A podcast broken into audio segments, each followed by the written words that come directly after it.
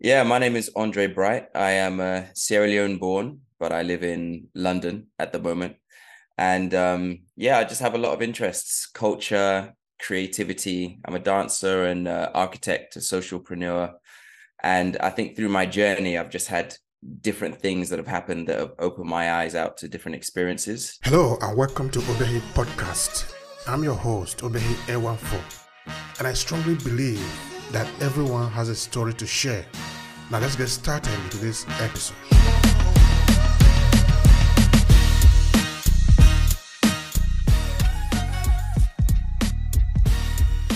So now I'm at a stage where I'm being drawn back to Sierra Leone and trying to um trying to put the skills that I've developed into something that will benefit my home place. So um, that's where we'll probably cover quite a bit of that. So in terms of the architecture and the business side of things, but um, yeah, that's where I am at the moment. That's very interesting. Of course, we're going to spend some time there. I really, I really love that. That is about giving back to our country where we are coming from. Yeah, that is that is, that is lovely. anyway, just before we get there, just that that is something that we do here. We're sort of fanatic about that. In that we try to know who we are, where are we coming from. I know you already said a, a bit about that, but help me understand you. Were you born in Sierra Leone or you were born in the UK? Yeah, I was born in Sierra Leone and we moved here. Um, I, I might look younger than older than I actually younger than I actually am. I'm um, I was born in 1985 and we moved to UK when my mum was doing her PhD and that was about 1990 so that was a year before the civil war started and that went on for about 10 years and even though we were meant to be here just for a couple of years for that period of time it ended up becoming a permanent solution. Um, and i think that was to be honest with you if i was to be real that was the beginning of my separation from the culture because i started to be really ingrained into british culture and there weren't many sierra leoneans around. We moved into reading at first so there weren't even many black people around at the time either. Um, apart from where I was living, I was living in a place called the Methodist Overseas Guest House. And just to give an idea of that, because those are two completely different worlds. At home, it was a place where um, international students would come and live with their families before they get permanent um, accommodation. And they would stay there for about three, six, nine months. But we stayed there for seven years so my friendship group, my understanding of the world, it was literally like living in the planet. So anytime there was like World Cup or anything, everyone was celebrating their own. And I think that was where my curiosity with culture in general began. Um, but yeah, we stayed there eh, uh, for seven years and then moved to um, Reading and then uni, et cetera, et cetera, et cetera. So I've been here ever since. It's only since I think 2016 when um, we went back to Sierra Leone and I had an epiphany. Um, I, I remember getting very frustrated that I couldn't, um, I felt the distance between myself and my fellow brothers and sisters back home. And I don't know, it bothered me. I remember having a moment with my mum and I said to her, I don't understand why when we go to any other country, we would do all these exploring, we'll do all these activities, we'd go here, we go there. By day three, we are able to maneuver by ourselves individually. But then whenever we go to Sierra Leone, which is the place I really want to connect to, we only go to my grandma's house, one of the beaches, and church. And so, and I didn't even have the language at that point. So there were a lot of barriers for me. So I think that was the beginning of what I'm experiencing now, which is that pull back to Sierra Leone. Uh, that is deep there, and and that is something that need to be explored. Yeah, for sure. mm-hmm. All right, you, you, did say that uh, you left uh, one year before uh, the start of the Civil War. Mm. All right. Um, what do you remember of that? Uh, now, okay, you are now in the UK, but of yeah. course you do. You left some people there. How old were you when you left? Actually, I was five. Yeah, so really young. So it's it's a different difficult one because I think culturally I still feel connected to Sierra Leone despite I mean I go back every year now but it's usually just for Christmas. Um and at the time I was just in a completely different environment. and not really understanding what was going on. It's only really now looking back that I was that I was really aware of the situation that was happening back home. Like we stopped communicating so much, but I didn't really pay attention to it. Um, and we actually traveled back in in 96 and i think that was for my grandma's birthday and it was in a lull like if anyone's familiar with the with the civil war it started out in the peripheries of sierra leone uh, because of it joined in with everything that was happening with liberia and stuff and it took its time to get to freetown which is where most of my family was located so um, for all intents and purposes it was um, the impact wasn't seen especially with me being here in uk um, but now looking back I remember things where I'm like, okay, now I understand what that was. So, for example, there was a a situation where I remember having a call with my grandma, and she had to come off the phone really quickly, and that was because rebels were at the door. And at the time, it didn't register. Um, it was just, oh, okay. I don't, think I really understood what that term meant at the time.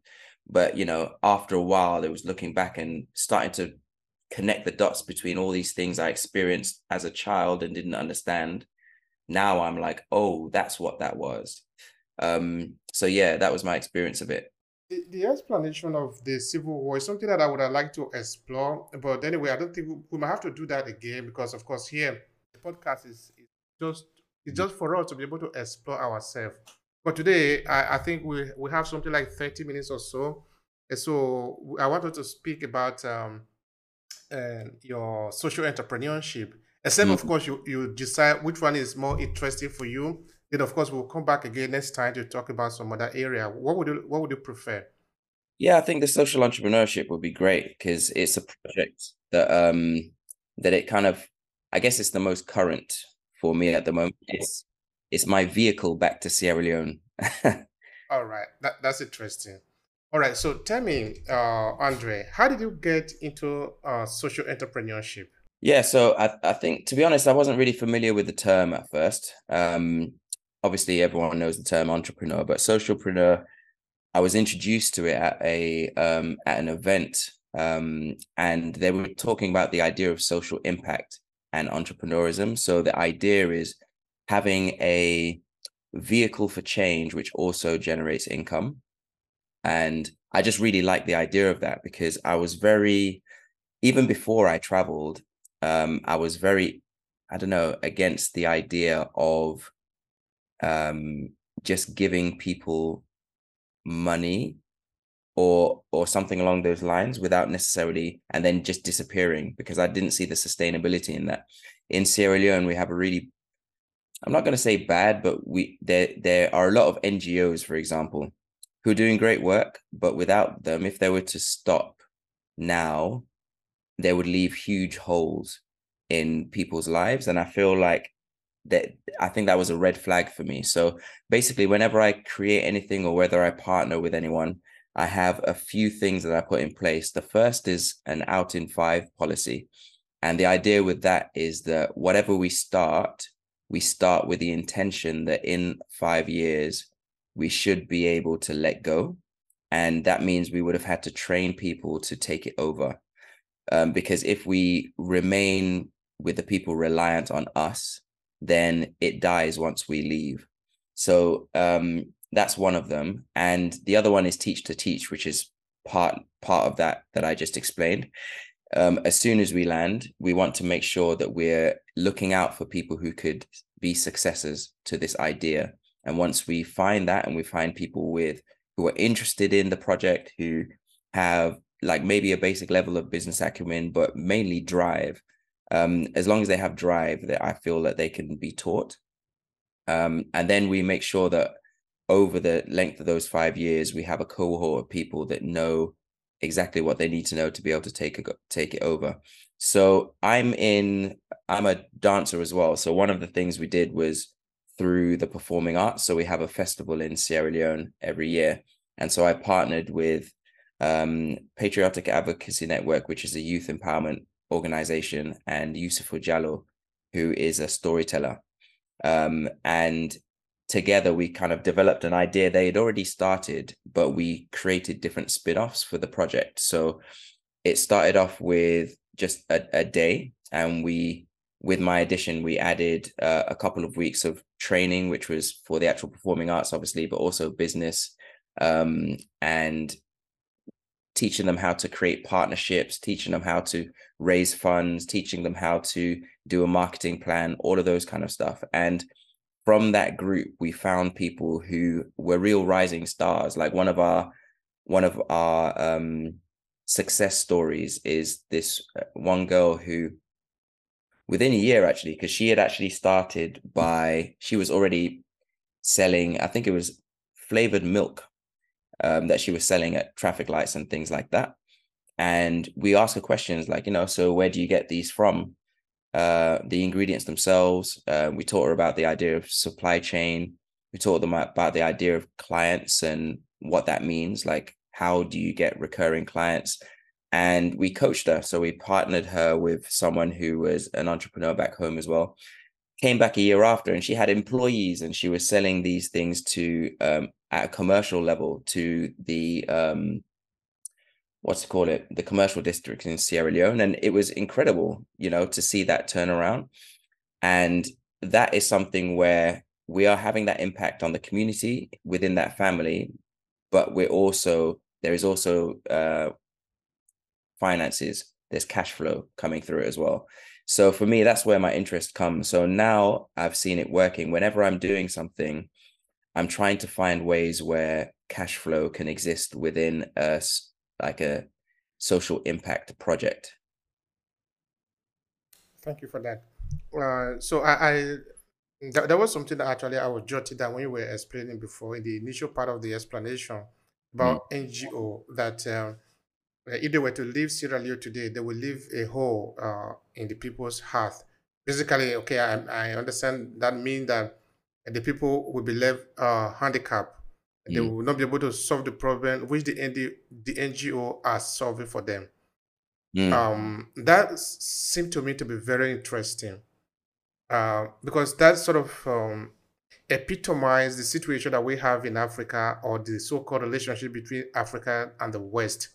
Mm-hmm. That somehow uh, it has been sold into us that we need to depend on somebody who will take care of us, who will help us, who will provide for us mm. like little babies, like children.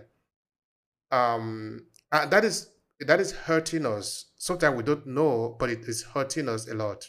So the question is, uh, through what you are uh, doing, through your work as a social entrepreneur, uh, how do we move away from this? Um, how could the work that you are doing is social entrepreneurship mm. help to uh, divert the attention away from NGO so that the local people cannot look at themselves and their ability to solve their local problem without necessarily rely on the NGO who might be in the pretense of helping Africans. Okay, I don't know if that is clear.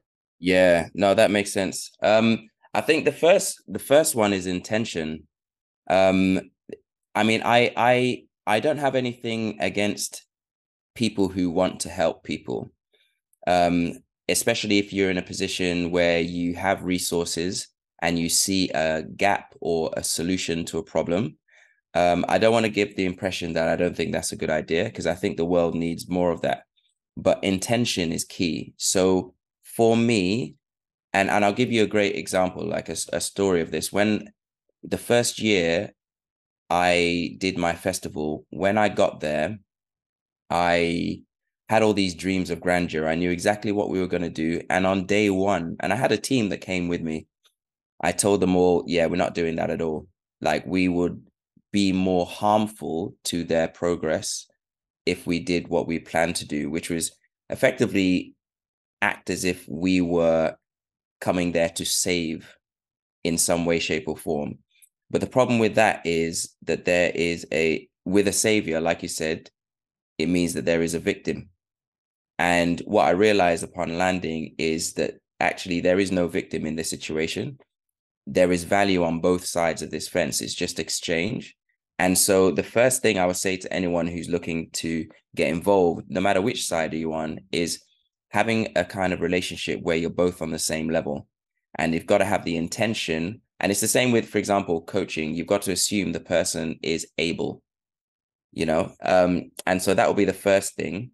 And that honestly will affect how you build your business, your strategy. So in our case, there was the out in five policy, there was teach to teach, because I went there with the intention that I want the people I'm helping to be able to help themselves in a relatively short period of time. For me personally, there is no reason why I should still be there 30, 40, 50 years later if it's a problem I'm solving with a small group, which is where I find it painful when I look at how many NGOs are in Sierra Leone 60 years later, you know? Um, the other thing that I would suggest is having teams which are built with both sides. One of the problems we have in the in the West, in the diaspora, is that we are exposed to certain ways of thinking that we assume to be the best. Um, I'm living in UK right now, and there's definitely, and this is something I've had to really check about myself, is there's an element of British Empire thinking the idea that we are the greatest and we own the world. And I'm sure the States and the rest of the West have different elements of that as well. And that can be really, it, it can be really detrimental to the relationships we have with the people we're trying to help. Because what that ends up happening is we hear something which is completely culturally accurate to their surroundings, but because we have another idea which works where we're from, we impart that and we force it onto them to override.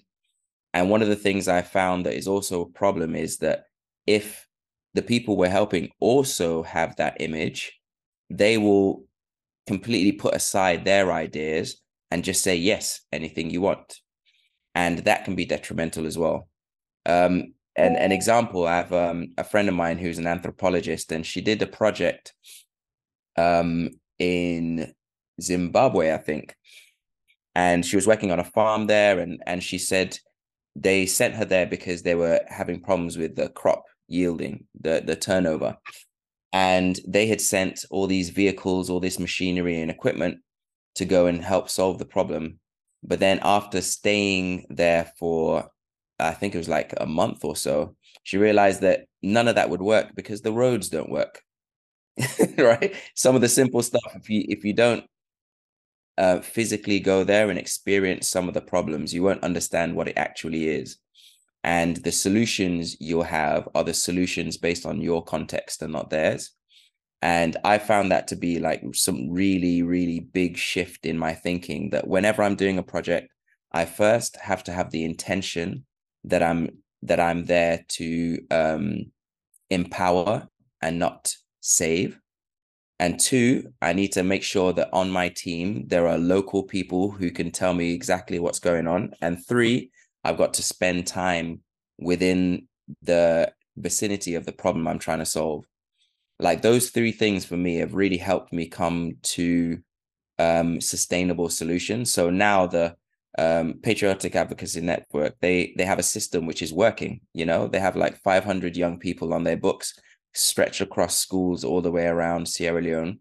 And they're they're doing their own projects now. They're raising their own money. They are, you know, they have a, a system where, you know, once you start in a school, you you get recruited into a chapter of their organization. And then um, you become a leader of that chapter and then you end up in the top levels and then at that point you can start your own projects et cetera et cetera it's a system that works and i would only been able to do that if I had taken a step back and really understood them.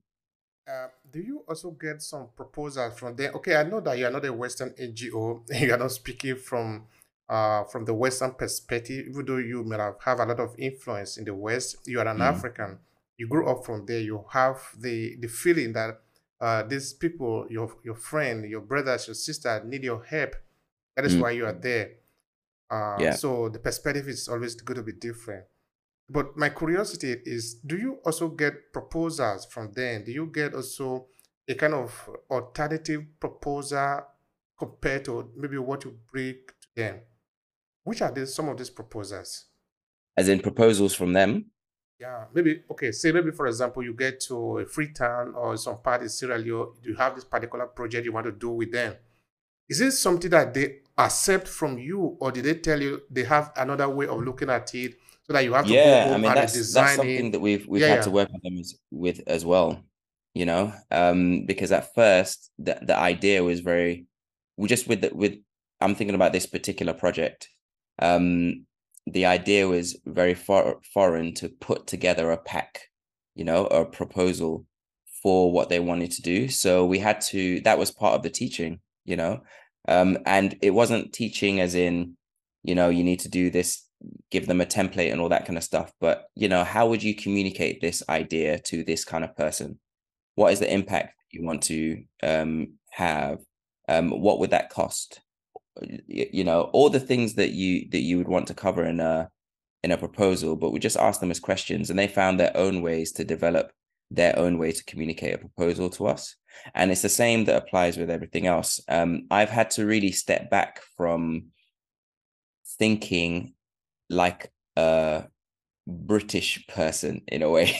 I don't know if that makes sense, but like for example, the way I would do a proposal might be different to the way they would, would they will do one. What they would include might be different. And sometimes I need to actually just sit there and say, okay, what what what are they trying to say? Because I can look at something and see a gem in something that they don't see, but vice versa. You know, I can also see something that doesn't actually exist or wouldn't work. And so there's been a few times where I would suggest something and they say no. And um, and I'm really glad that we have a relationship where they can do that because otherwise we would be putting something and just becoming another another waste of time and and and space. Uh, I don't know if you want to say something more into the how you operate with them in that. Okay, now you get this project you want to execute there. Uh, How do you go about doing it? You find the people first. You go there first to talk with the people. They share the project with them. Can you tell me more about how you operate with them? Uh, in the sense of from the time you get the idea to how it get executed. Yes, yes, yes, yes. Okay, so um I'm gonna try and think of an example. So the way the way it works at the moment is we have board meetings, right? So there's me, there's Yusufu, and the head of PAN, and we would strategize based on what kind of projects we want to do through the year. What is the impact? Some of them will be good, some of them will be not so good. The ones that are good, we can decide if we're going to go ahead with it or not. The ones which aren't any good, we can decide if we want if it needs to be adjusted or if it just doesn't need to happen right now for the ones that do go, we're lucky that we have enough of a team to actually implement. So I'm here, right? I'm in the UK and they're in Sierra Leone. And so we would literally get on Zoom pretty much every week when there's something that's that's come in, sometimes every day, and we'll just go through the problems one by one. So one of the things that I've that I have had to push for, however, is turnaround. So I there was an element where you know things happen when they happen and for me it's like if that was to be the case we would never meet our targets that we all agree.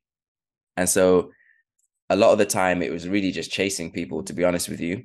Uh, we delegate we break down a project into who's doing what. Again their their organization had 500 people so we could literally say okay this chapter is going to be focusing on this.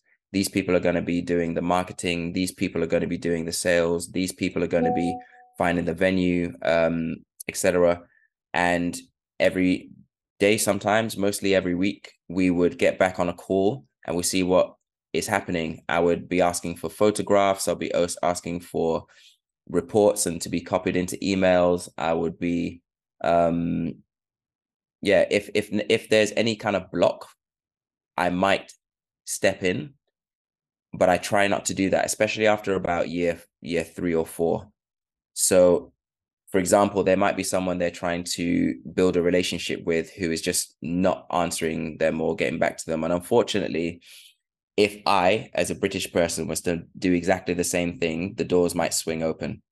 So sometimes i've had to step in and either moderate or just be in a room to make sure that they're being taken seriously as well as me. Um, that's that's something that I hadn't necessarily planned for, but actually took a lot of time. Is not just teaching them or or working with them, but also working with who they work with. Um, that that has been like a really that that was pro- that was probably the most challenging, I'd say. And whenever we do, um, whenever we do anything, we kind of just make sure there are successes that we can see, and we celebrate those successes. So, um, yeah, I, I'm yeah, I think that that's that's pretty much pretty much it. To be honest with you, a lot of it is is in the thinking in terms of my my contribution. It's hearing the problems, coming up with creative solutions to them, and hearing back from them whether they think that will work or not, and then working through the implementation with them. Like, how did you do it? What happened last time? What was the hold up? Who was slowing you down? Um, what did that conversation sound like? Let's workshop it you know, give me a draft of this email. Um, what time is that meant to be there? I'm, I'm going to be calling them up to make sure they're, uh, or I might find someone who's on the ground. I've got family and friends back home, and I say, you know, can you swing by this place where they're meant to be doing this right now, but I need someone else on the ground to make sure that's been happening. And then they'll go there and they'll send me pictures or whatever I need just to make sure things are uh, moving on smoothly. Thank you for that. All right. Looking at uh, the development or maybe the type of, oh, sorry. Looking at the type of development that we have or we should have uh, in, in Africa, mm. um, what, how do you see the role of social entrepreneurs like yours, uh, maybe by people of African descent, or maybe by Af- other Af- because it doesn't mean that you must be in the diaspora before you can do this kind of project. So I'm trying to see uh, uh, the importance of this kind of project in our uh, social uh, development in Africa. What do you have to say about that? I, th- I think I think social social entrepreneurs I think are really necessary in in Africa as a whole. I think there's a lot of opportunity. It's one of the fastest growing economies. Um, we have trade unions happening. There's all kinds of movements, and I think most of the statistics would probably tell you that if you look forward, especially with our young people, like I, I feel like in terms of our population growth, if we can access or empower those young people to be ready for the world that's going to be in the next generation, for example, we as Africans can really shift where we are on the global scale. I genuinely believe that. And I think that's going to come from people who are thinking about Africa in its potential um, as well as its present. You know, um, it it would make no sense to go there and say, "Oh, we could be this, that, and the other," if if we're not also dealing with what's happening on the ground at the moment. I think there's there's also room though for just plain entrepreneurs who are going to be creating jobs, who are going to be solving the the you know infrastructure issues. Like for example, in Sierra Leone, we one of the things I've seen that is a problem is that you know whether it's energy or infrastructure, we are not in a position yet to be manufacturing our own goods. So we send out all our raw materials and then buy them back manufactured and produced at a higher premium, which doesn't make sense to me. But until we solve that problem, um, our economies continue to plummet. And I think um, when it comes to social entrepreneurs, it's it takes people who will think to themselves, okay, we have the problem which is on a huge scale, but it's also an opportunity. One, because we can solve this problem and have the knock-on effect later on. But two, creating a factory to do this will create hundreds of jobs, for example. And that for me is an example of a social entrepreneur who's looking at the problem, creating a solution, solution that that creates capital flow, but is also creating a solution that creates capital flow that has positive social impact on the local communities. Um, one of the things that um, that inspired me about this thinking was uh, a place called Watoto in Uganda, and um, I mean it has its own issues. But one of the things I found that was really interesting is their circle economy they had with their projects. So they would take young people from um, who had lost their parents and parents who had lost their children, and they'll put them together and create families. And those children would go to school and they would be educated and they would learn trades as they go through. And then at the end, if their trade was, for example, um, IT, then they will be part of the internet and the the marketing for the actual Watoto organization. If they were to go into farming, they would farm the food that is that is um, consumed within the community. If they went into textiles, they would create the clothes that would be you know worn by the children within the community all that kind of stuff everything went back into each other and i really liked it and i was like i looked at it as a way of creating that positive impact for the local communities but also creating capital because those people then went on to provide services on a corporate level and that completely changed the economic ecosystem within that community that's interesting that's so interesting i really love that all mm. right. Uh, because of um, uh, time constraint and uh, also because the internet is not really the best today, uh, could you share with me what would be your final thought here? And please remember to add how can people reach you? Um, okay, so my final thoughts um, are we just need intention. Um, there are we need to get rid of the victim mentality the savior mentality. And I think we, as Africans in the diaspora, for example, are no exception to this.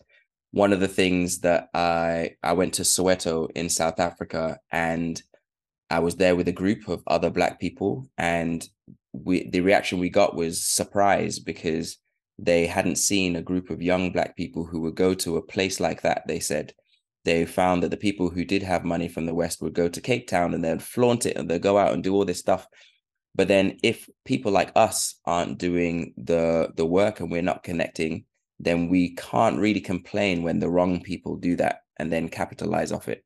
So for me, it's about us standing in the gap, being the ones to solve it for ourselves, and also creating things that are going to be scalable so that in the in the next generation of time we will start to reverse the effect that the last few hundred years has, has had on us. All right. Thank you so much, uh, André. I appreciate your time. Yeah, no problem at all. It's been a pleasure. If you enjoy this podcast, make sure you subscribe so you never miss any of our future episodes. Rate and review Obehi Podcast and share with your friends who might need it. I remain Obehi Ewanfoh. Thank you so much for listening and talk to you in the next episode.